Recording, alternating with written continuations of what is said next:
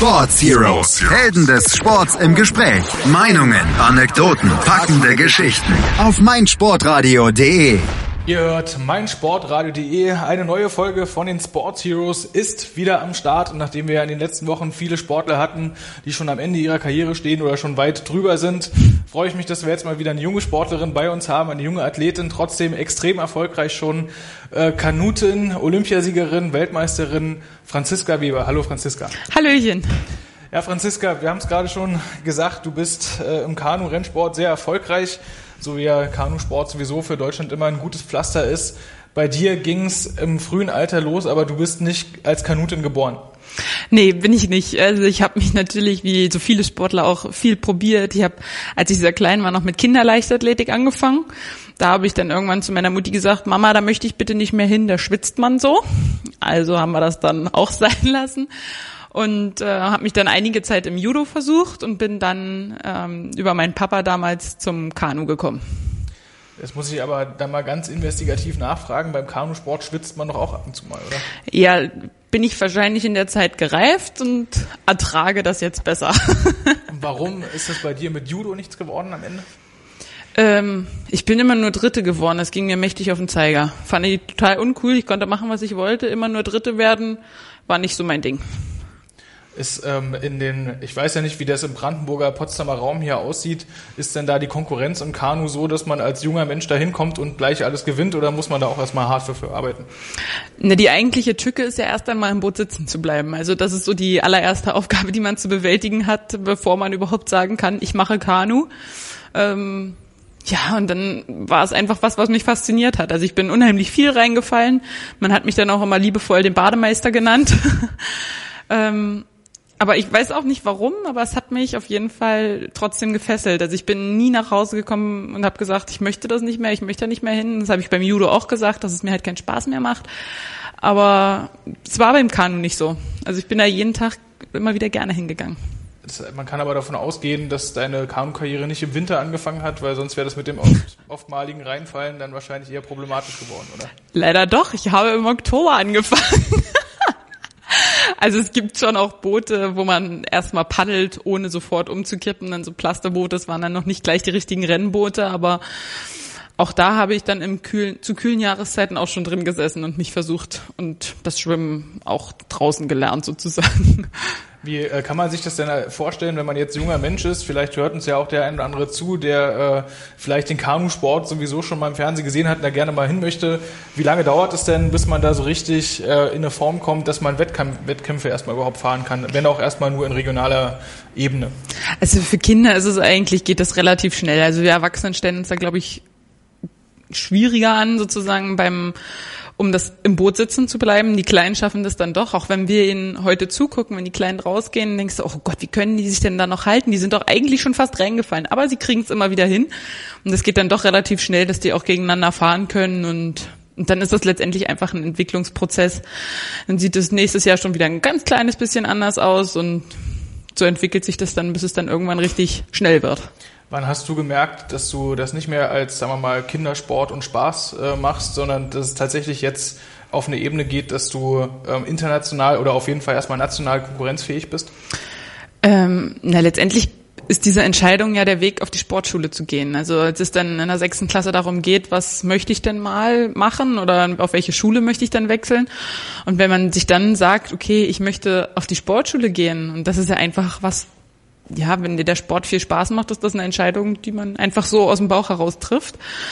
Ähm, dann ist es ja schon der erste Weg dorthin zu sagen, ich möchte mal Leistungssport machen und ich möchte vielleicht auch irgendwann mal Olympia sehen. Das wäre mein ganz großer Traum.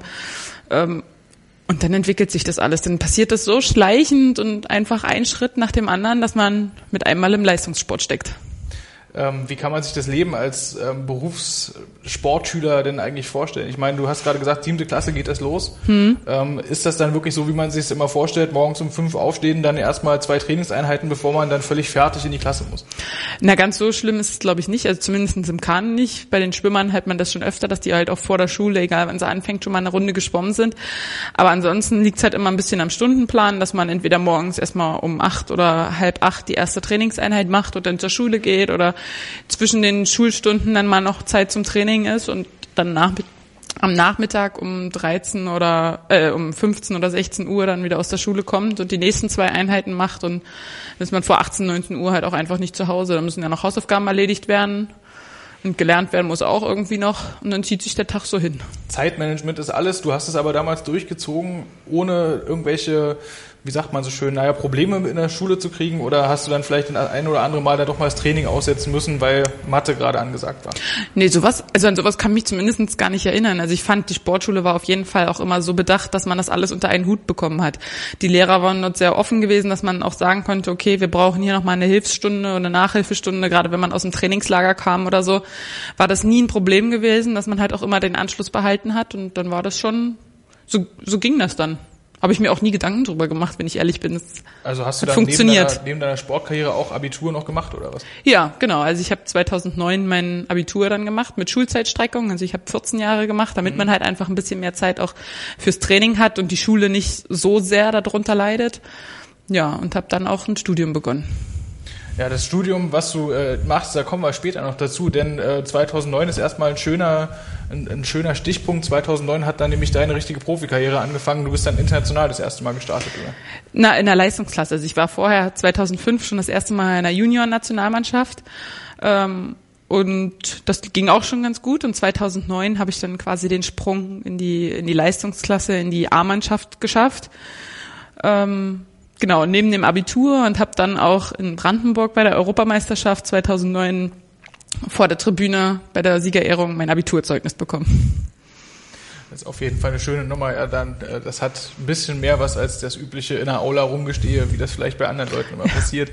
2010 äh, dann schon im nächsten Jahr, also du hast bist in die Leistungsklasse bei den Erwachsenen reingekommen. 2010 ging es dann nach Posen, äh, Polen äh, mhm. zur Weltmeisterschaft.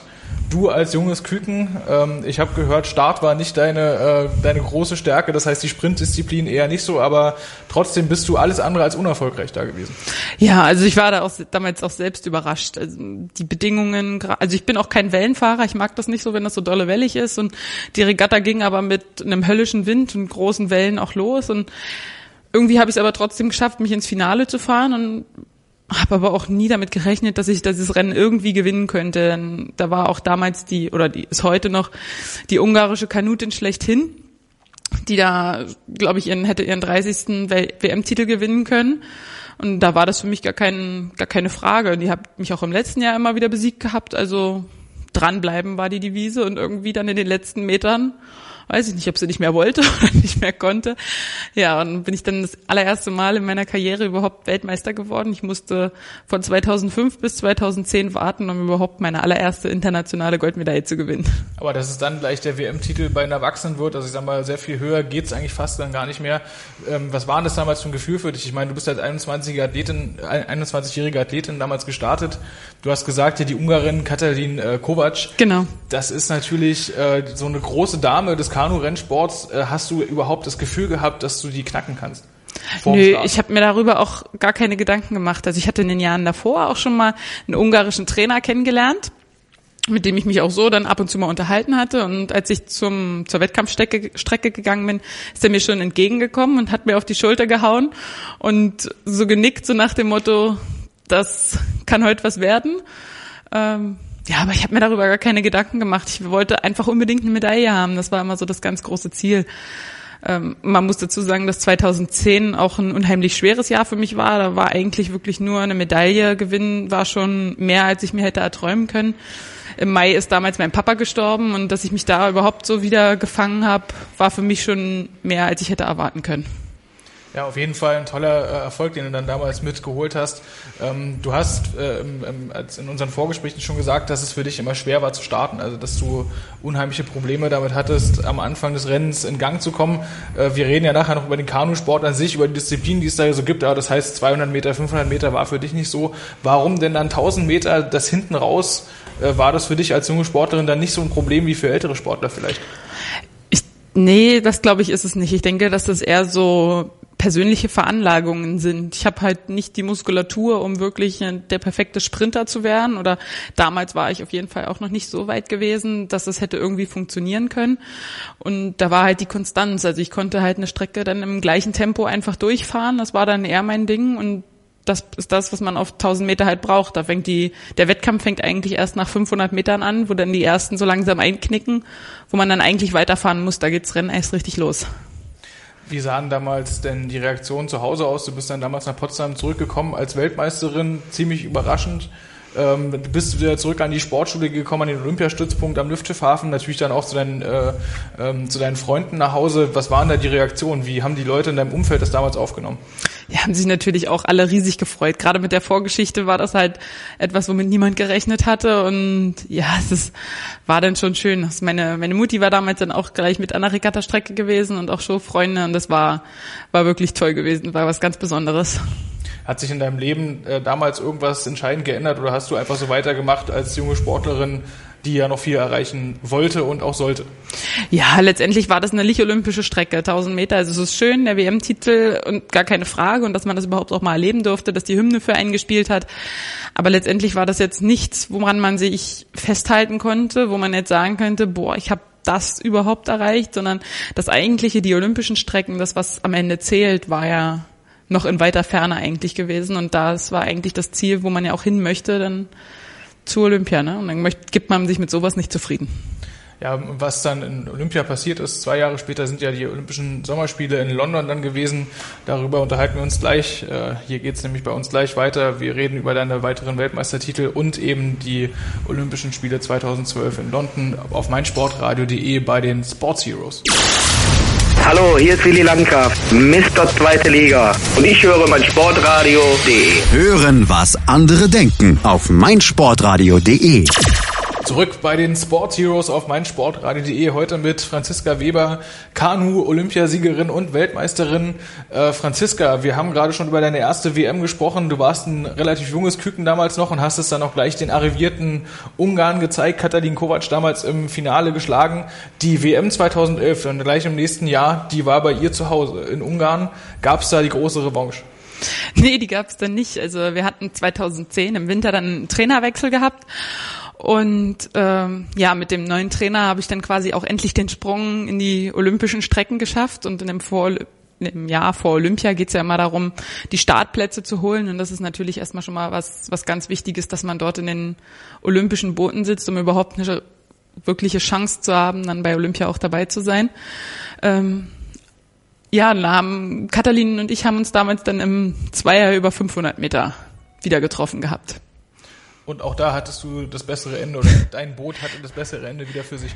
Ja, genau. Also da waren die Ungarn in dem Jahr im Zweier nicht ganz so erfolgreich gewesen und wir haben dann dort eine Silbermedaille gewinnen können, was dort auch der Einstand sozusagen war in in unser Zweierleben mit Tina Dietze zusammen. Ich wollte gerade sagen, das ist ja eine extreme Erfolgsgeschichte. Wir hören ja nachher noch, was ihr alles so äh, zusammen gewonnen habt, aber so mit Tina Dietze und dir, das funktioniert irgendwie extrem gut, oder? Ja, also wir kennen uns ja auch schon seit, also 2003, 2004 ähm, schon sehr, sehr lange, aber damals war das halt eher so flüchtig. 2005 haben wir uns dann das erste Mal dann auch ein Zimmer geteilt in der Nationalmannschaft. Das hat sich bis heute nicht geändert, ähm, wo wir dann einfach auch gemerkt haben, wir beide, das passt wie Arsch auf Eimer. Wir verstehen uns halt so super und irgendwann, wir haben zusammen 2009 sind wir das erste Mal in die Nationalmannschaft gekommen und haben so viel gemeinsam erlebt, bis man dann irgendwann angefangen hat zu träumen, oh, wie toll wäre denn das, wenn wir beide mal gemeinsam zu Olympia kämen oder stell dir mal vor, wir könnten auch mal Zweier zusammenfahren und 2009 hat man das mit uns auch mal probiert im Zweier, haben aber beide gesagt, ja, ja, war ganz nett, aber schön, dass wir wieder aussteigen können, war jetzt nicht so toll. Und 2011, nach den Qualifikationsrennen, hat dann der Trainer zu uns gesagt, wir sollen das doch mal bitte probieren. Und haben wir auch dann auch gemacht und der Trainer war gleich hin und weg. Wir waren beide hin und weg gewesen, weil es einfach so perfekt im Zweier gepasst hat, dass wir beide sagen, sowas haben wir, sowas haben wir noch nicht erlebt. Das ist wie, als würde man in einem Einer sitzen. Man muss sich auf niemanden einstellen eigentlich. Es passt einfach. Also es ist quasi blindes Verständnis da zwischen euch beiden. Trotzdem hat es bei der WM nur in Anführungszeichen für die Silbermedaille gereicht hinter Österreich mhm. und dann aber auch extrem knapp geschlagen. Das waren am Ende zwei Zehntelsekunden. Da beißt man ins Paddel, oder?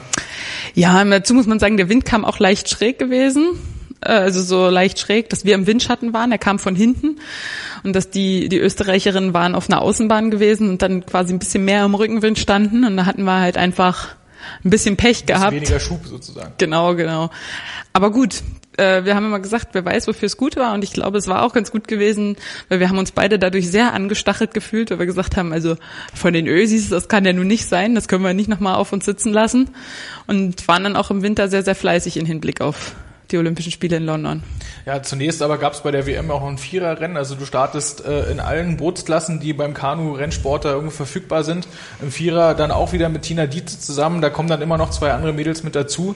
Ähm, auch inzwischen so ein Liebling Lieblingsboot von dir oder ist das immer noch so, was man halt mitnimmt bei einem großen Turnier?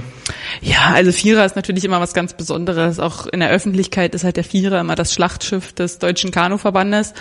Ähm, Im letzten Jahr war es leider nicht ganz so erfolgreich. Es ist halt immer noch schwieriger, wenn sich vier Mädels aufeinander einstellen müssen, als wenn man halt einfach nur zu zweit ist und sich da ein bisschen individueller abstimmen kann. Aber ich denke, in Hinblick auf die nächsten Olympischen Spiele werden wir den Vierer auch wieder fit kriegen.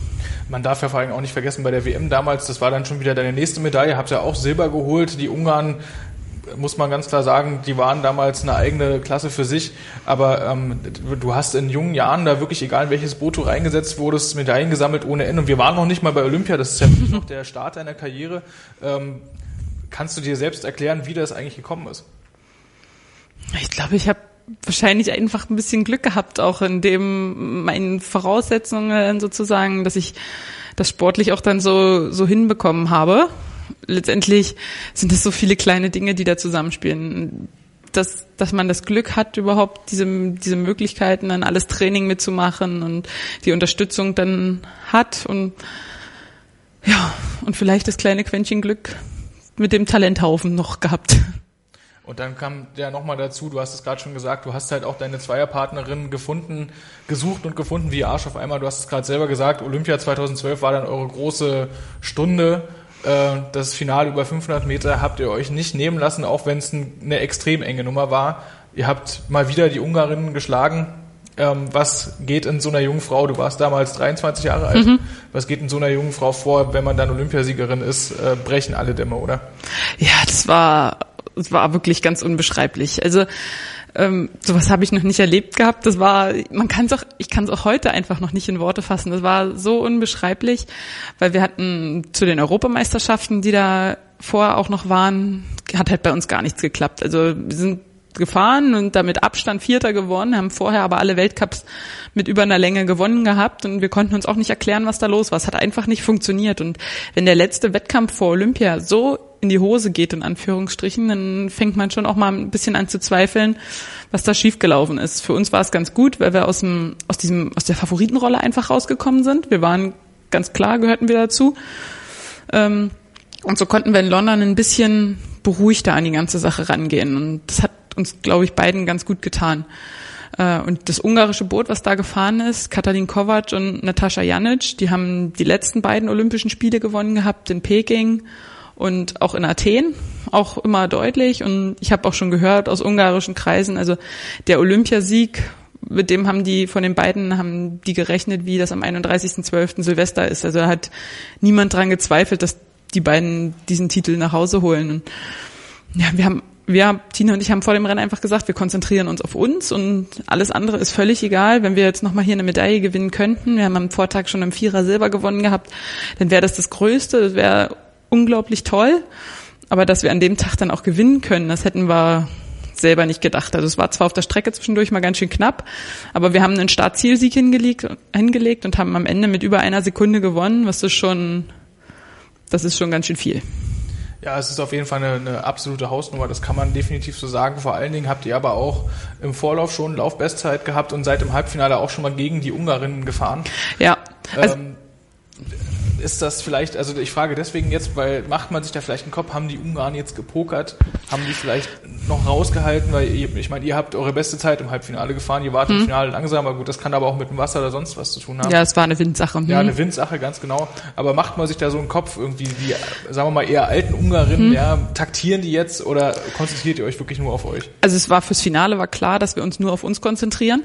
Wir haben den Vorlauf, also es war zum ersten Mal, dass der Vor, dass der Zwischenlauf dann eine zwei Stunden nur nach dem Vorlauf waren. Das heißt, wir sind auch den Vorlauf relativ entspannt runtergefahren.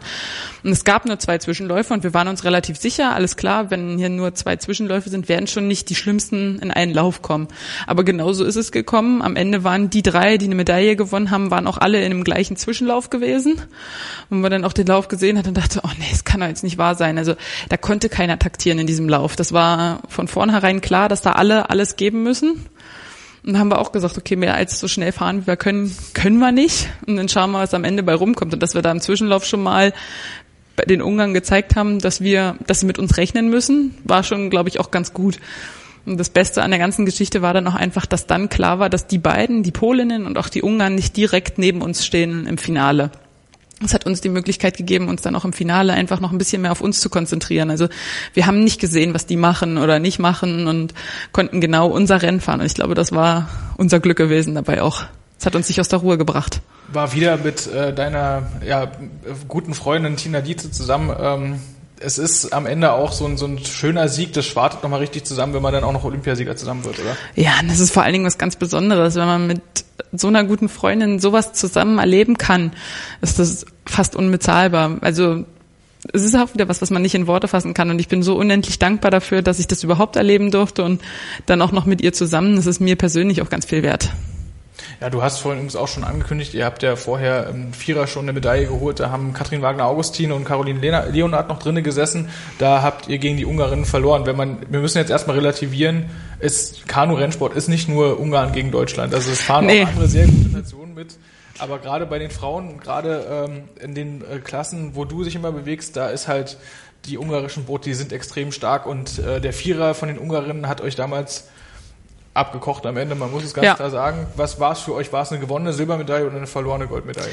Also im allerersten Moment war es auf jeden Fall eine verlorene Goldmedaille gewesen, weil der Vierer, ich glaube, seit, muss ich mal überlegen, 6, 4, 9, also irgendwann in den 90ern ungeschlagen ist bei Olympischen Spielen, hat immer Deutschland gewonnen. Da gab es auch keine Zweifel dran. Und wir haben auch in den Weltcups haben wir überragend gewonnen. Wir haben auch zur Europameisterschaft überlegen gewonnen gehabt, die Viererrennen. Also wir haben schon ganz klar mit Gold gerechnet oder mit Gold geliebäugelt und das, das Rennen hat einfach, es hat an dem Tag eben nicht zusammengepasst. Und aber wenn man sich das Rennen hinterher angeguckt hat, haben wir alle ganz klar gesagt, wir haben nicht Gold verloren, wir haben Silber gewonnen. Also es war ja dann doch auch sehr eng gewesen und den Tag waren die Ungarinnen einfach besser gewesen und sie haben verdient gewonnen und wir haben uns silberhart erkämpft. Man muss aber trotzdem sagen, es ist ja nicht so, dass die Ungarn da mit drei Bootslängen weggefahren sind. Es war alles extrem eng. Was man aber auch nicht vergessen darf, Weißrussland auf drei, Polen auf vier, jeweils nur zwei beziehungsweise vier Zehntel hinter euch. Also die Abstände damals, das war ein Herzschlagfinale, oder? Ja, ja, total. Also es war wirklich, wir haben uns da auf den letzten Metern auch erst die Silbermedaille dann noch erkämpft gehabt und im Nach- oder währenddessen konnte ich auch sagen, also für mich war die Silbermedaille auch viel, viel emotionaler, weil es war meine allererste Olympiamedaille und das, da ist in diesem Moment bricht alles über einem, über einen rein. Alle Jahre, die man dafür gekämpft hat, alles, wovon man geträumt hat, ist mit einmal wahr geworden. Das ist so unbegreiflich. Und deswegen war die erste Olympiamedaille auch fast noch emotionaler als dann ähm, die goldene noch als Höhepunkt obendrauf. Es ist tatsächlich so, dass, dass, dass man dann auch diese Silbermedaille, die ja in Anführungsstrichen nur Silber ist, dann so extrem emotional bewerten kann. Ja also ich konnte das. Also für mich war das in dem Moment vielleicht auch mit meiner Vergangenheit dann sozusagen, weil mein Papa ja auch immer so hinter mir stand und weil ich dann auch einfach wusste, wie stolz er gewesen wäre und wie gerne er auch dabei gewesen wäre und ja, alles, was man in den ganzen Jahren entbehrt hat, kommt halt in diesem Moment. Du weißt ja nicht, was noch kommt. Also du weißt ja nicht, dass du am nächsten Tag nochmal Gold gewinnen kannst und oder Gold gewinnen wirst und dann ist es einfach so eine Olympiamedaille umgehängt zu bekommen. Das ist alles, wovon ein Sportler träumt. Als ihr dann auch noch Gold gewonnen habt äh, und dann klar war, die Olympischen Spiele waren für euch dann beendet, wie lange habt ihr gefeiert? Mal ehrlich. Also es war schon ein langer Abend gewesen, aber wir mussten auch nächsten Morgen um halb acht oder so schon wieder ähm, beim ZDF beim Morgenmagazin sein. Und wir waren kurz schlafen auch gewesen. Also ich kenne persönlich Ruderer, die dann durchgefeiert hätten und in nicht ganz so guter Verfassung da aufgelaufen wären. Aber ihr habt euch zusammengerissen, ja. Ja, wir waren halbwegs gut drauf. Ja, und dann ging es irgendwann zurück nach Deutschland. Ja, wir haben vorhin schon gehört, hier äh, hat sich gar nicht so viel verändert für dich, als du Weltmeisterin äh, geworden bist und dann wieder als Weltmeisterin zurückkommst. Jetzt bist du aber Olympiasiegerin. Das ist ja dann quasi der einzige Schritt, den man in der Karriere noch machen kann, der noch höher ist als Weltmeisterschaft. äh, roter Teppich. Konfetti-Parade. Also was ich ganz beeindruckend fand, wir sind ja auch mit der MS Deutschland da zurückgekommen, in im Hamburger Hafen dann eingelaufen. Das fand ich unheimlich beeindruckend. Also wie viele Menschen sich dann doch dafür begeistern und, und die Olympioniken sehen wollen, das fand ich schon total krass. Und wir sind dann auch durch die Kanäle in Hamburg dann dort gefahren mit so kleineren Schiffchen noch. Und das war, wie die Leute, das war ein Dienstag, die ganz das war alles voll rechts und links standen nur Leute, wo man sich da fragt, Mensch, ihr müsst doch arbeiten, das kann doch nicht sein. Und extra dafür zu kommen, und das fand ich so beeindruckend, das hat mich auch so berührt, fand ich total großartig. Also es war was, was ich auch auf jeden Fall mitnehme. Und halt auch hinterher hat man dann natürlich hier noch einen Termin und dann da noch. Es ist natürlich viel zu tun und so. Aber es war so eine schöne Zeit und ich habe auch in der Zeit über mich so viel gelernt und auch insgesamt viel gelernt ähm, das war schon ganz großartig. Also ich bin unendlich dankbar dafür, dass man, dass ich sowas erleben durfte und dass ich das auch alles lernen durfte.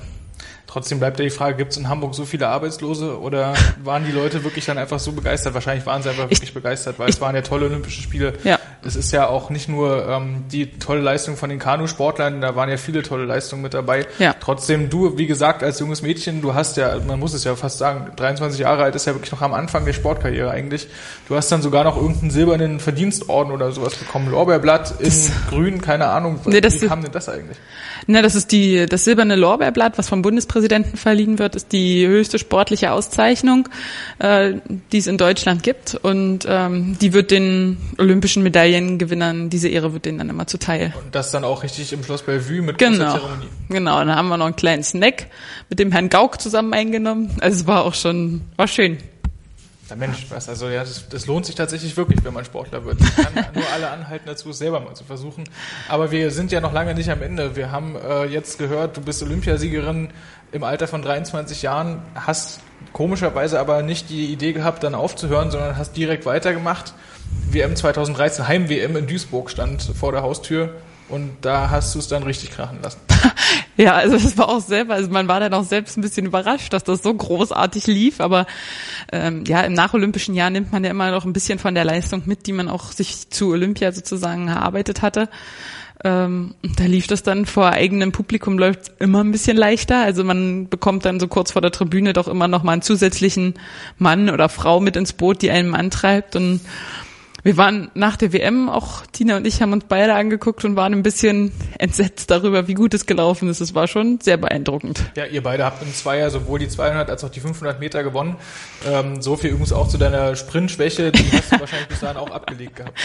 Ja. ja, so ein bisschen konnte ich das ausmerzen. Also ich werde vermutlich kein Sprinter im Einer mehr werden. Das werde ich wohl nicht mehr schaffen, aber ähm, zusammen mit Tina ist alles möglich. Ja, ihr habt äh, den, den Polinnen auf 200 Meter fast eine Sekunde abgenommen, den Ungarinnen äh, wieder mit Katalin Kovac, übrigens, die träumt wahrscheinlich nachts schlecht von dir, äh, über 500 Meter auch eine ganze Sekunde abgenommen. Also das sind ja, das ist ja fast schon herausragend, äh, wie ihr da die Konkurrenz deklassiert habt.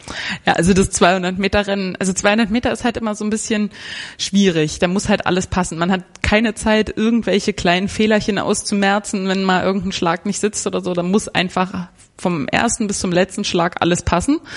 Und es hat bei uns einfach gepasst. Auch das war ein Rennen wieder, das hat einfach, ja, waren wir selber am Ende wieder überrascht gewesen, wo wir das jetzt noch hergezaubert haben. Ähm, ja, das, es läuft halt einfach mit uns. Was wieder in Anführungsstrichen natürlich gesagt nicht so richtig lief, war der Vierer. Da gab es wieder nur Silber hinter Ungarn.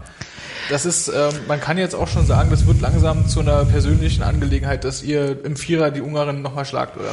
Ja, so langsam. Also es ist seit 2009 haben die Ungarn beim Jahreshöhepunkt WM oder Olympia nicht mehr verloren. Es wird langsam mal Zeit, dass sie einen Meister finden, aber wir tun uns im Moment noch ein bisschen schwer. Also auch gerade in der letzten Saison lief es alles nicht so, wie wir uns das gewünscht hatten und vorgestellt hatten. Ähm, wir haben da aber auf jeden Fall noch ein Hühnchen zu rupfen mit den Damen. Ja, in der letzten Saison, du hast sie gerade angesprochen, 2014, auch da gab es eine WM, die war in Moskau.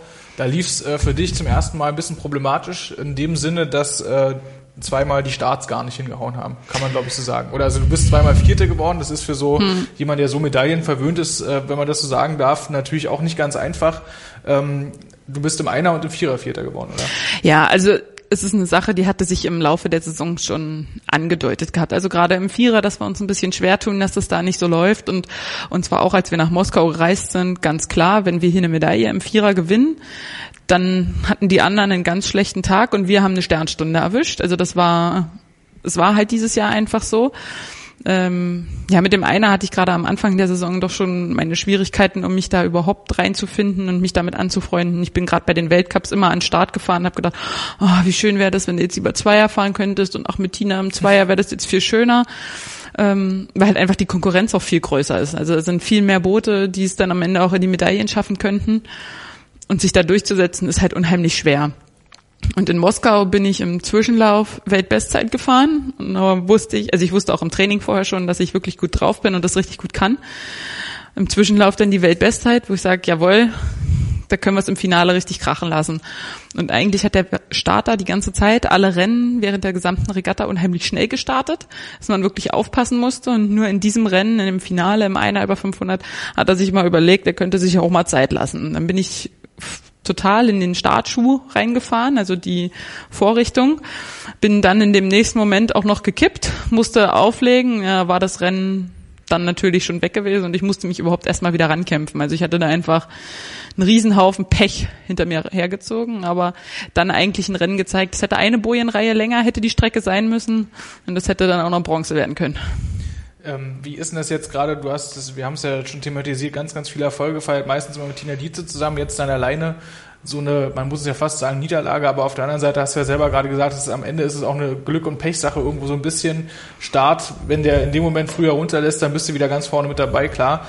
Ähm, inwieweit hat sich das denn persönlich verändert? Hast du da bei dir selber festgestellt, okay, du bist vielleicht dadurch nochmal als Sportlerin mehr gereift, kannst jetzt anders angreifen, als du das vielleicht im letzten Winter gemacht hast? Ähm, ja, also insgesamt diese ganzen Rückschläge, die wir dieses Jahr einstecken mussten, wo wir einfach gesehen haben, dass das alles nicht von alleine passiert, sondern dass das alles auch wir uns das jedes Jahr hart arbeiten müssen und uns nichts mehr geschenkt wird, hat denke ich, der gesamten Damenmannschaft vor allen Dingen auch die Augen geöffnet, um zu sagen, also sowas wollen wir nicht nochmal erleben. Wir müssen, wir müssen ackern und wir werden ackern und wir kommen nächstes Jahr, wenn es dann auch um die Startplätze für Olympia geht, kommen wir zurück und aber dann mit Pauken und Trompeten hoffentlich. Das ist jetzt nämlich die große Frage, die jetzt am, äh, wir haben jetzt deine sportliche Karriere soweit schon eigentlich ziemlich gut abgearbeitet, aber Olympischen Spiele stehen in zwei Jahren wieder an.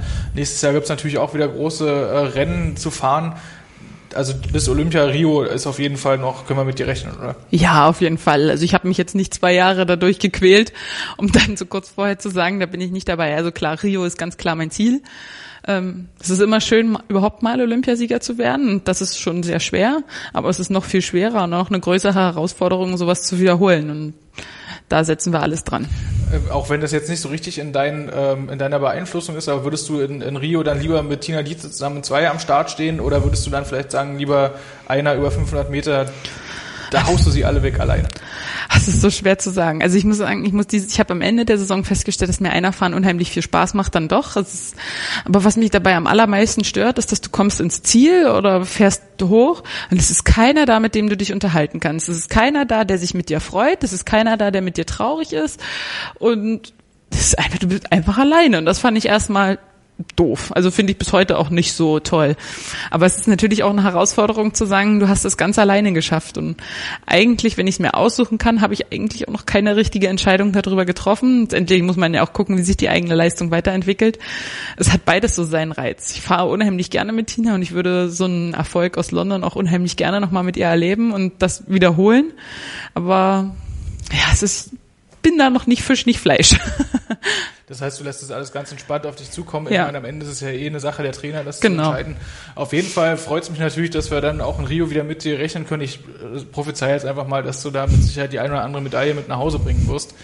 Auch wenn es ja bei der deutschen Olympiamannschaft ab und zu mal nicht so richtig läuft, aber ich glaube, auf unsere Kanutinnen, auf dich können wir uns da verlassen. Wir machen gleich weiter reden über den Kanusport an sich, weil da gibt's ja noch ein paar ganz interessante Nummern, die auch so abseits von Olympia laufen. Das hört ihr hier gleich bei den Sports Heroes auf meinsportradio.de. Hannover liebt. Die 96 Show mit Tobi. Erste Frage immer an neue Gäste in dieser Sendung. Warum Hannover 96? 60 Minuten schwarz-weiß-grün auf den Punkt gebracht. Gibt es jetzt die große Aufholjagd? Taktische Analysen. Die besten vier Minuten von Hannover 96. Und klare Statements zu den Roten. Dann wird er halt rausgeschmissen, Abfindung gezahlt der nächste Trainer holt. Hannover liegt. Jeden Donnerstag neu. Als Podcast oder um 11 Uhr auf meinsportradio.de. Wir sind wieder da, die Sports Heroes auf meinsportradio.de. Heute mit Franziska Weber, Olympiasiegerin und dreifache Weltmeisterin, wie wir gerade gehört haben, im Kanu-Rennsport. Ähm, ja, Franziska, ähm, wir haben ähm, jetzt schon lange über deine großen Erfolge gesprochen, die du so äh, erreicht hast in deinem Sportlerleben. Wir müssen aber über den Kanusport an sich auch nochmal reden, weil es ist ja eine ganz, ganz spannende Geschichte. Das Erste, was man mal sagen muss, beim Kanusport gibt es nicht nur das, was man von Olympia kennt. Man startet, du hast es gerade schon gesagt, da gibt es ja diese Startvorrichtung, Startschuhe und dann wird 500 oder auch 200 Meter Vollgas geradeaus. Es gibt zum Beispiel auch ein Langstreckenrennen, das es dann aber richtig in sich hat. Ja, genau. Also es ist natürlich nichts, was es bei Olympia dann gibt. Bei Olympia gibt es wirklich nur ähm, die 200 Meter, 500 Meter und bei den Männern auch noch 1000 Meter. Ähm, aber das Weltcup-Programm hat dann doch noch ein bisschen mehr oder das WM-Programm hat auch noch ein bisschen mehr zu bieten. Es gibt auch noch lange Strecke, das sind dann 5000 Meter. Da stehen dann alle, die mitfahren wollen sozusagen oder alle Länder, die gemeldet haben, auf einer Linie. Und ein Massenstart sozusagen, so wie man es auch aus dem Skifahren dann kennt und alle kann schon mal ein bisschen schmutzig werden. Da kann man auch mal mit ein paar Blessuren sozusagen das Wasser verlassen. Ähm, 1000 Meter in eine Richtung, dann eine Wende und danach dann noch vier 250 Meter Runden quasi vor der Tribüne, wo man dann live miterleben kann, wie die Sportler sich auch, wie sie taktieren und wie sie dann auch gerade ihren Endsport ansetzen. Ähm, wenn man sich das aber mal vorstellt, dass da so ein Sack voll Kanutinnen oder auch Kanuten da äh, zusammen losfährt gemeinsam wendet. Äh, mal Hand aufs Herz, wie oft hast du deinen Paddel dann schon einer Gegnerin über den Schädel gezogen? Also ich gar nicht. ich bin da immer so vorsichtig. Ich mag das immer nicht, wenn man mir zu dicht kommt. Ich mag, hab das lieber. Jeder hat seine Bahn, jeder kann da sein Süppchen kochen und dann ist das gut. Ähm, ich ziehe dann immer lieber zurück, bevor ich, bevor irgendwas passiert. Aber ähm, gerade als es neu war, kam eine Österreicherin mal vom Wasser mit einem blauen Auge. Da hat sie das Paddel genau unter das Auge gekriegt oder verbogene Flossen hinten dran, mit denen wir steuern, wo dann einer mal das Paddel unten mal richtig hochgezogen hat. Da waren die verbogen sind aber oftmals nur Dinge, die es bei den Frauen gibt. Also bei den Männern habe ich noch nicht gehört, dass da so viele Dinge geschehen sind. Wie kannst du dir das erklären? Ja, ist es unter den Frauen vielleicht am Ende sogar ein Zickenkrieg, der da ausbricht? jetzt Zickenkrieg ist, aber ein kleiner Krieg wird da schon ausbrechen. Ähm, ja, ich glaube, die Männer sind da, die schenken sich auch nichts, aber die machen, klären das vielleicht eher sportlich. Und wenn ich die aber jetzt nicht so pralle finde und dazu in der Lage bin, warum soll ich mir dann da jetzt nicht auch ein bisschen helfen. Und kennt man ja aus, aus manchen anderen Sportarten, auch beim Ballspielen, dass das gerade bei Frauen manchmal noch ein bisschen rabiater ist, als es bei den Männern dann ist. Ja, auf jeden Fall klingt es echt so, als ob es da wirklich extrem abgehen würde. Ähm, du hast aber im Vorgespräch schon gesagt, das ist nicht mehr äh, übliches Programm. Also die Langstrecke stirbt langsam aus.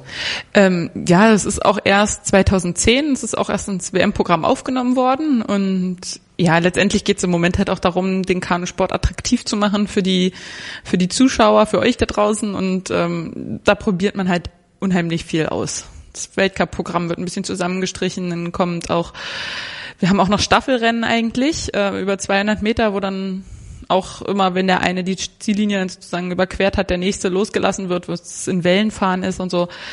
Ähm, aber es hat so alles noch nicht den ja, das gefunden, was sie sich davon erhofft hatten. Ja, Staffelrennen, du sprichst es gerade an, das ist also eine klassische Sprintstaffel.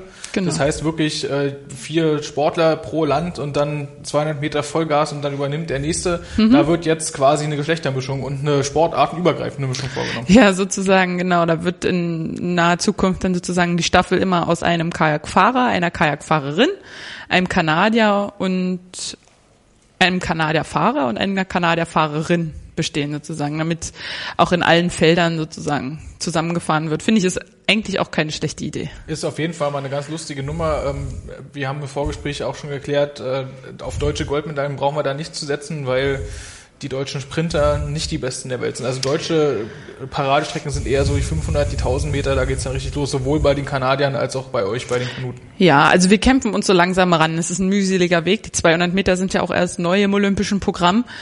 Ähm, den richtigen schnellen Sprung auf die 200 haben wir noch nicht geschafft, aber es wird dran gearbeitet und wir haben uns eigentlich auch in den letzten Jahren immer äh, ein Stückchen weiter nach vorne gekämpft, aber es fehlt halt derzeit einfach auch noch ein Stück im Sprint, zumindest bis zur Weltspitze. Ähm, aber eine Staffel es hat halt immer ihre eigenen Gesetze so ein bisschen, gerade wenn es dann auch ans Wellenfahren geht. Man muss nicht sagen, es ist nicht möglich, aber es ist auf jeden Fall jetzt auch nichts, wo man sicher mit rechnen kann, dass es da Gold gibt. Wie kann man sich das Wellenfahren äh, vorstellen? Das ist vielleicht für unsere Zuschauer ein bisschen schwer zu verstehen, denn ähm, Kanu wird ja nicht nur auf spiegelglatten Schweizer Bergseen gefahren, sondern man nimmt ja eigentlich an als Regattastrecken alles, was irgendwo äh, eben so gerade und so lang genug ist, dass es eben für die schlimmstenfalls 1000 Meter Strecke dann herhält. Ja, also die Strecken sind schon ein bisschen professioneller, sind wirklich richtige Wettkampfstrecken, Rudern und Kanu, die dafür auch ausgelegt sind. Aber man muss sagen, die Boote sind, denn Kajak ist halt so breit wie ein Po. Also da kannst du jetzt nichts mehr in die Taschen stecken sozusagen. Ein Kanadier ist nur ein Stückchen breiter als die Jungs, die Knie sind. Also es ist halt einfach für nichts Platz. Und wenn dann, egal ob Windwellen, Motorbootwellen oder die, die eigenen Wellen, wie es bei einer Staffel dann einfach ist, kommen, ist das ganze Boot halt einfach unheimlich kipplig. Also man kann jetzt nicht sagen, zu Hause sich dafür entscheiden, ich fahre Kanu, setz dich ins Boot und fährt los, sondern es ist schon ein bisschen mehr. Und wenn dann noch so viele kleine Wellen kommen, ist das, ist das schon fies. Kann ich mir vorstellen. Ähm, inwieweit kann man eigentlich denn dieses von Athleten oft angesprochene Wassergefühl da mit in Einklang bringen. Wassergefühl heißt ja, dass man quasi das Blatt im Wasser so bewegt, dass man keine unnütze Energie verschwendet, sondern dass man quasi die ganze Kraft, die man im Arm hat, auch schön äh, zum Vortrieb dann irgendwie hm. nutzt. Ähm, macht es dann auch einen Unterschied, wenn es jetzt irgendwie wellig oder windig ist? Also würde ich jetzt sagen nicht. Also letztendlich entweder komme ich mit Wellen klar und mir macht das Gewackel, was das Boot dann macht, nichts aus und ich komme da durch, aber es macht relativ wenig ob man jetzt Wassergefühl hat oder nicht. Oftmals ist es sogar so, die, die bei normalen Bedingungen nicht ganz vorne landen, dass die bei Wellen dann richtig gut sind, weil die, die es eigentlich richtig schnell können, mit den Wellen nicht zurechtkommen. Mhm. Und dann, ja, also das Wassergefühl ist eher eigentlich was, um überhaupt vorwärts zu kommen. Da machen Wellen dann auch nichts aus. Was würdest du sagen, was beim Kanusport jetzt, ähm, das ist ja für dich auch, du kannst es ja einschätzen als eine hm. der Top-Athletinnen auf der Welt. Was ist überhaupt das Wichtigste? Ist es das Wassergefühl? Ist es die Kraft, die Ausdauer? Ist es denn vielleicht die Fähigkeit, sich auf unterschiedliche Begebenheiten einzustellen? aus allem etwas, würde ich sagen. Also es ist schon schwierig. Also ohne Wassergefühl steckt man das Paddel ja auch nur rein und reißt es sinnlos durch und hat dann den Energieverbrauch, wo du sagst, ja, wozu hast du das denn jetzt gemacht? Ähm, aber wenn du keine Kraft hast, kommst du auch nicht weiter. Also du kommst auch nicht über die Strecke. Also es ist wirklich so eine, eine Mischung aus allem. Du brauchst das Gefühl fürs Wasser, so wie es beim Schwimmen auch ist. Du musst dich richtig abdrücken können. Ähm, und du brauchst die Kraft dafür, um dich überhaupt abdrücken zu können. Die Ausdauer und natürlich entscheidet am Ende dann auch immer so ein bisschen der Kopf und die Psyche darüber, welches Ergebnis man erreicht wenn du jetzt in einem Einer-Rennen startest, du hast im Vorgespräch gesagt, da kann eigentlich jeder gewinnen, am Ende ist es der Kopf. Warum klappt das bei dir immer so gut? Oder meinetwegen im Zweierrennen mit, mit Tina Dietz zusammen, warum klappt das bei euch so gut? Warum ist euer Kopf dann da vielleicht auch einfach ein bisschen weiter als der Kopf von den anderen Athletinnen? Ich weiß, also ich weiß ja nicht, was bei den anderen so abgeht im Kopf. ähm, ja, also ich kann sagen, in London haben, haben Tina und ich es beide geschafft, wirklich zu sagen, der Kopf ist am Steg geblieben. Wir haben den nicht mitgenommen. Wir haben nicht gesagt, wir müssen hier irgendwas und es muss unbedingt und jetzt auf jeden Fall, sondern ähm, wir haben gesagt, wir möchten das und wir machen genau unser Ding und alles andere zählt überhaupt nicht. Wir fahren so schnell wir können, mehr können wir sowieso nicht machen und schauen, was am Ende bei rauskommt. Und ich weiß auch noch, dass ich in den Startschuh in London eingefahren bin und nichts gesehen habe außer meiner Bahn. Also wirklich nur die Bojen rechts, links und die Ziellinie. Mehr war für mich nicht zu sehen. Und ich hatte auch sobald ich, in dem Moment, als ich in den Startschuh eingefahren bin, war ich auch nicht mehr aufgeregt. Es war alles weg gewesen. Ich habe kein Publikum gehört, nichts. Es ist ja eigentlich auch unheimlich laut dort gewesen. Ähm, es war alles weg gewesen. Es war wirklich der perfekte Tag. Ja, das ist natürlich im Sportler eben toll, wenn sowas mal passiert. Äh, ich habe aber noch eine etwas ärgerlichere Sache, worüber wir natürlich auch mal sprechen müssen. Das ist die, ähm, sagen wir mal, der Stellenwert in der Öffentlichkeit vom Kanu-Rennsport eigentlich überhaupt von allen möglichen Wassersportarten. Es bleibt ja immer so ein bisschen hinten zurück. Bei den äh, Schwimmern, die ja mit Wasser auch irgendwas zu tun haben, gibt es nur Negativschlagzeilen. Mhm. Und die Kanuten und die Ruderer und alle, die mit damit was zu tun haben, obwohl das ja ganz verlässliche Medaillenlieferanten sind, gehen immer so ein bisschen in der öffentlichen Wahrnehmung unter vor allen Dingen hinter dem Hauptthema Fußball. Also Fußball mhm. ist ja da sowieso immer allumfassend. Woran liegt das für dich? Kannst du dir das erklären? Es ist, es ist, glaube ich, unheimlich schwer. Also ich persönlich auch davon mal abgesehen, dass ich ähm, Kanu mache, finde es eigentlich, wenn ein Rennen runterkommt, unheimlich spannend. Also es passiert, kann halt unheimlich viel passieren. Ne? Also der, der am Start vorne ist, heißt noch lange nicht, dass der am Ende auch dieses Rennen gewinnen wird, sondern da kommt ja dann auch noch die Ausdauer mit dazu und es hat eigentlich was. Also man weiß am Anfang nicht, wie es ausgeht. Und beim Fußball ist natürlich dann immer noch so ein bisschen Glück, treffe ich das Tor jetzt dann sozusagen oder nicht. Ähm, finde ich eigentlich spannend. Was ich total schade finde, ist, dass die Pausengestaltung immer schwierig ist. Dadurch, dass wir halt Wellenbildung haben, muss zwischen den einzelnen Rennen immer eine größere Pause sein, damit sich alles wieder beruhigt und am Ende die Bedingungen auch wirklich fair sind. Ähm, ja, dass man das Publikum da vielleicht ein bisschen mehr mit einbeziehen müsste. So und vielleicht fehlen auch ein bisschen die Geschichten um die Sportler drumherum. Also im Kanu ist es doch schon so, dass auch jede Nation so ein bisschen seine Geheimnisse behütet und nichts über die Athleten herauskommen lässt. Und mir fehlt dann auch in der Berichterstattung, wenn ich mir das angucke, immer so die Geschichte zu den Sportlern. Was hat der denn eigentlich in dieser Saison erlebt? Warum ist er vielleicht nicht so gut? Oder was hat er vielleicht anders gemacht, um so gut zu sein? Und auch einfach so ein Stück die Persönlichkeiten, also vielleicht ist auch die Zeit zu knapp, um zu sagen, um wirklich jetzt eine Geschichte über einen Athleten zu erzählen, aber so, so ein paar Kleinigkeiten einfach, dass man sagt, okay, ich kann mich in den Athleten dann auch mit reinfühlen oder oh, was der erreicht hat, das, obwohl er das und das im Winter erlebt hatte oder so. Das ist schon, das sind halt, glaube ich, Dinge, die einfach ein bisschen fehlen, damit auch die Zuschauer sich da reinversetzen können und die Sache bewundern. Das heißt, dass man sozusagen, dass ihr nicht nur äh, paddelnde Maschinen seid, sondern tatsächlich auch Menschen mit einer Geschichte. Ich kann mich erinnern, als äh, wir in der Sendung hier Birgit Fischer hatten, die hat mal gesagt, sie ist ganz zufrieden, dass ähm, der Kanusport in der Öffentlichkeit nicht so stattfindet, weil sie ist sowieso am liebsten alleine auf dem Wasser und paddelt irgendwo nicht in der Natur und verbindet das so ein bisschen mit ihrem Training und, und hat am liebsten ihre Ruhe. Ist das denn ein allgemeines Ding bei Wassersportlern oder würdest du sagen, du hättest jetzt kein Problem damit, wenn jetzt ein bisschen größere mediale Aufmerksamkeit tagtäglich auf dich zukommen würde? Ähm ja, endlich muss man seinen Tag dann einfach ein bisschen neu ordnen. Ne? Also wenn man jetzt sozusagen noch ewig viele Medientermine hat. Ich bin, ich habe es im Jahr, also ja, im Jahr nach Olympia hat man ja dann doch ein bisschen mehr Termine und es ist unheimlich anstrengend. Ne? Und man muss dann natürlich auch gucken, dass das die Sache, um die es geht, dass das Training an sich nicht zu spät, äh, nicht zu kurz kommt. Und das ist natürlich dann die, das große Hindernis sozusagen dabei, sich wirklich auf das zu konzentrieren, was man hat. Aber schlecht kann es ja nicht sein. Also das ist letztendlich müssen wir auch irgendwo gucken, dass wir unser Lebensunterhalt finanzieren und da wäre eigentlich schon ein bisschen mehr mediale Aufmerksamkeit einfach schön oder auch mehr Leute, die sich dafür vielleicht einfach begeistern können und sagen können, ja, das ist eine Sportart, die ist total toll. Sie ist so, so umfassend. Es ist nicht nur einfach rechts, links, sondern da gehört einfach noch ein bisschen mehr dazu. Ja, hoffen wir mal, dass wir vielleicht auch auf dem Weg hier ein bisschen die Präsenz vom Kanu-Rennsport schärfen können in der Öffentlichkeit. Es lohnt sich auf jeden Fall dann auch mal zu äh, Weltcups zu gehen. Letzte Frage, bevor wir jetzt nochmal in eine kurze Pause reingehen. Ähm, wenn man jetzt in Deutschland mal ein Rennen gucken will, was ist das Beste, was würdest du empfehlen?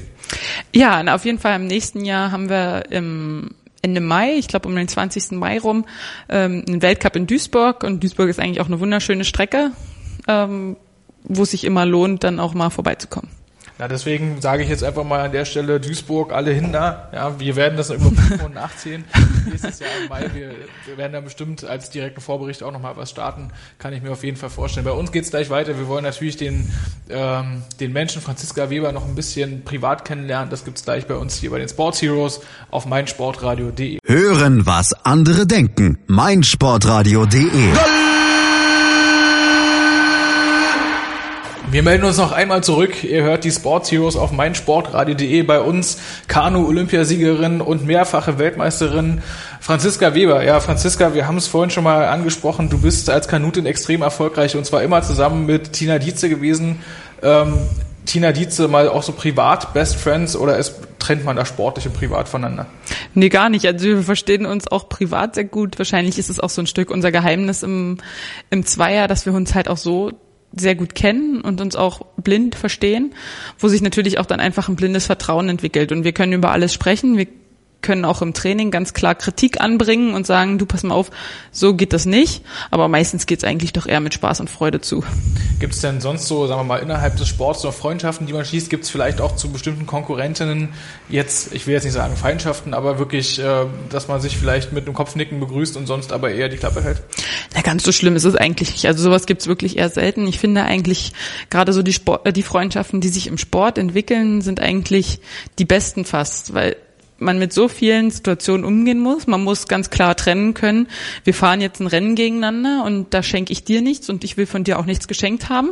Aber wenn wir im Ziel sind, dann kann der eine sich für den anderen freuen und da kann der eine den anderen dann auch in den Arm nehmen und sagen, es tut mir so leid, dass es für dich heute einfach so blöd gelaufen ist. Oder sich freuen, dass es für den anderen so gut gelaufen ist. Und wenn man das trennen kann, dann hat man, glaube ich, wirklich einen Freund fürs Leben gefunden. Ja, das kann man auf jeden Fall so sagen. Wie, wie ist denn jetzt eigentlich deine persönliche Herangehensweise? Ähm, nehmen wir mal an, du fährst jetzt noch die Weltmeisterschaften im nächsten Jahr, dann Olympia 2016 in Rio, dann bist du 27 und wenn es richtig gut läuft, dreifache Olympiasiegerin. das wäre ja toll. Gibt es da vielleicht auch eine, einen Moment für dich, dass du mal sagst, okay, jetzt reicht's oder bist du dann vielleicht auch so Birgit Fischer-like, die ja äh, mit, bis mit über 40 noch gefahren ist? Also ich hoffe nicht, dass ich mit über 40 dann noch paddel. Eigentlich freue ich mich auch auf das, was nach dem Sport kommt. Also ich kann es kaum erwarten. Da gibt es noch so viele Dinge im Leben außerhalb vom Sport. Ich habe unheimlich viel gesehen, ich bin unheimlich viel rumgekommen, habe auch über mich viel gelernt. Aber ich würde eigentlich auch gerne dann mal was anderes kennenlernen. Aber wann dieser Moment dann kommt, das weiß ich auch nicht, wann ich mich dann vom Sport lösen kann weil ich glaube, das wird doch schwieriger, als man es sich jetzt erhofft, erträumt sozusagen. Ähm, aber Rio ist ganz klar das Ziel und danach muss ich einfach mal schauen, was mein Körper sagt, was mein Empfinden so sagt, wie es danach weitergeht. Äh, du hast jetzt auf keinen Fall so einen festen Plan, dass du sagst Rio und dann Schluss. Nee, also ich glaube, es wäre auch schwer, sowas zu sagen. Ich könnte es mir auch nicht vorstellen, so wie viele Wintersportler es im letzten Jahr gemacht haben, da zu sagen, schon am Anfang der Saison, das ist meine letzte Saison, weil es baut so viel Druck auf und du weißt zu jeder Regattastrecke, die du kommst und zu jedem Wettkampf, das ist das letzte Mal. Und ich glaube, das ist eher so, was man am Ende der Saison dann für sich entscheidet. Ich habe jetzt noch das, das und das gesehen, ich habe das, das und das erreicht es reicht. Ich bin glücklich, ich habe mehr erreicht, als hätte ich mir träumen können und es ist Zeit, auf Wiedersehen zu sagen.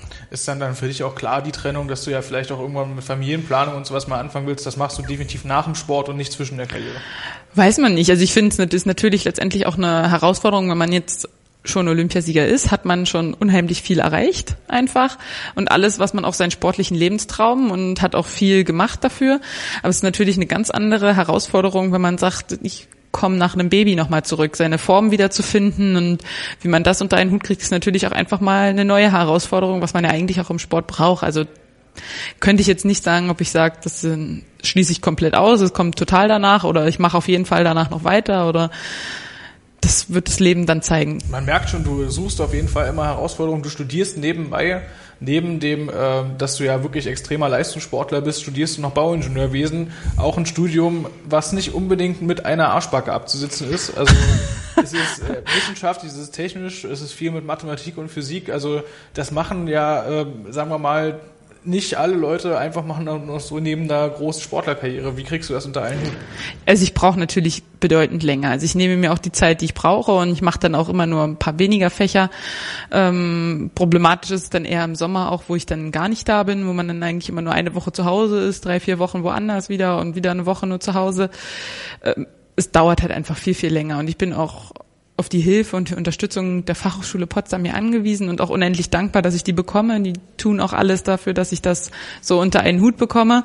Ähm, ja, aber es ist halt letztendlich, ich habe mein Abi gemacht neben dem Sport und habe da auch das erste Mal den Sprung in die A-Nationalmannschaft geschafft und ähm, es ist so ein Ausgleich. Also ich nehme den Kummer, wenn man in meinem Training, wenn es mal nicht so läuft, fährt man danach dann in die Uni und hat halt ist abgelenkt. Man muss sich jetzt nicht mehr damit beschäftigen und genau andersrum. Also ich, wenn ich mich in der Uni über irgendwas ärgere und oder irgendwas nicht so funktioniert, wie ich mir das wünsche, dann fährst du auch zum Training und kannst erstmal abschalten, hast den Kopf wieder frei und danach kann man dann nochmal neu planen und sich das nochmal neu angucken und dann gehen ja viele Sachen schon ganz viel, viel einfacher. Jetzt, wo unsere Sendezeit fast vorbei ist, äh, gibt es immer noch die drei bösen, harten Fragen, die ich stellen kann. Die erste ist, ähm, welchen Traum verfolgst du noch als Sportlerin, aber auch im Privatleben? Ich meine, du wirst irgendwann mal fertig studiert haben. Was ist so ein großes Ziel, was du in deinem Leben noch erreichen willst? Ach, das ist ja schwer. ja, auf jeden Fall. Also dass die mit der Familie Zeit verbringen. Ich finde, das ist so wertvoll und da sollte man jede Minute, jede Sekunde, die man hat, sollte man dafür nutzen oder auch insgesamt mit den Menschen, die man lieb hat. Na, das ist ja also auf jeden Fall schön, dass jetzt die Weihnachtszeit vor der Tür steht. Ja. Das ist ja vielleicht ein bisschen Gelegenheit dafür. Die zweite ultra schwere, harte Frage, die ist vielleicht für dich noch ein bisschen einfacher, weil du noch so jung bist. Ähm, du hast aber trotzdem schon extrem viel gewonnen. Welcher Sieg war der schönste? Oh, das kann man auch gar nicht so leicht sagen. Jetzt, welches Sieg war der schönste? Ähm, eigentlich schon der Olympiasieg. also das war so ein Moment, wo sich ein Lebenstraum, auch wenn es nur ein, in Anführungsstrichen nur ein sportlicher ist, erfüllt. Es ist, das kann man nicht in Worte fassen. Jeder Sportler oder jeder, der sich dafür entscheidet, mal Leistungssport zu machen, sagt, ich möchte unbedingt mal zu Olympia. Und dann auch noch zu Olympia zu fahren und Olympi als Olympiasieger wieder nach Hause zu kommen, das ist, das ist ganz was Besonderes. Man sagt, ich finde den Satz immer so schön, ein Weltme Weltmeister ist man ein Jahr lang, Olympiasieger ein Leben lang. Das nimmt einem keiner mehr weg. Eigentlich wäre das das perfekte Schlusswort fürs Interview gewesen. Schade, weil ich habe noch eine Frage.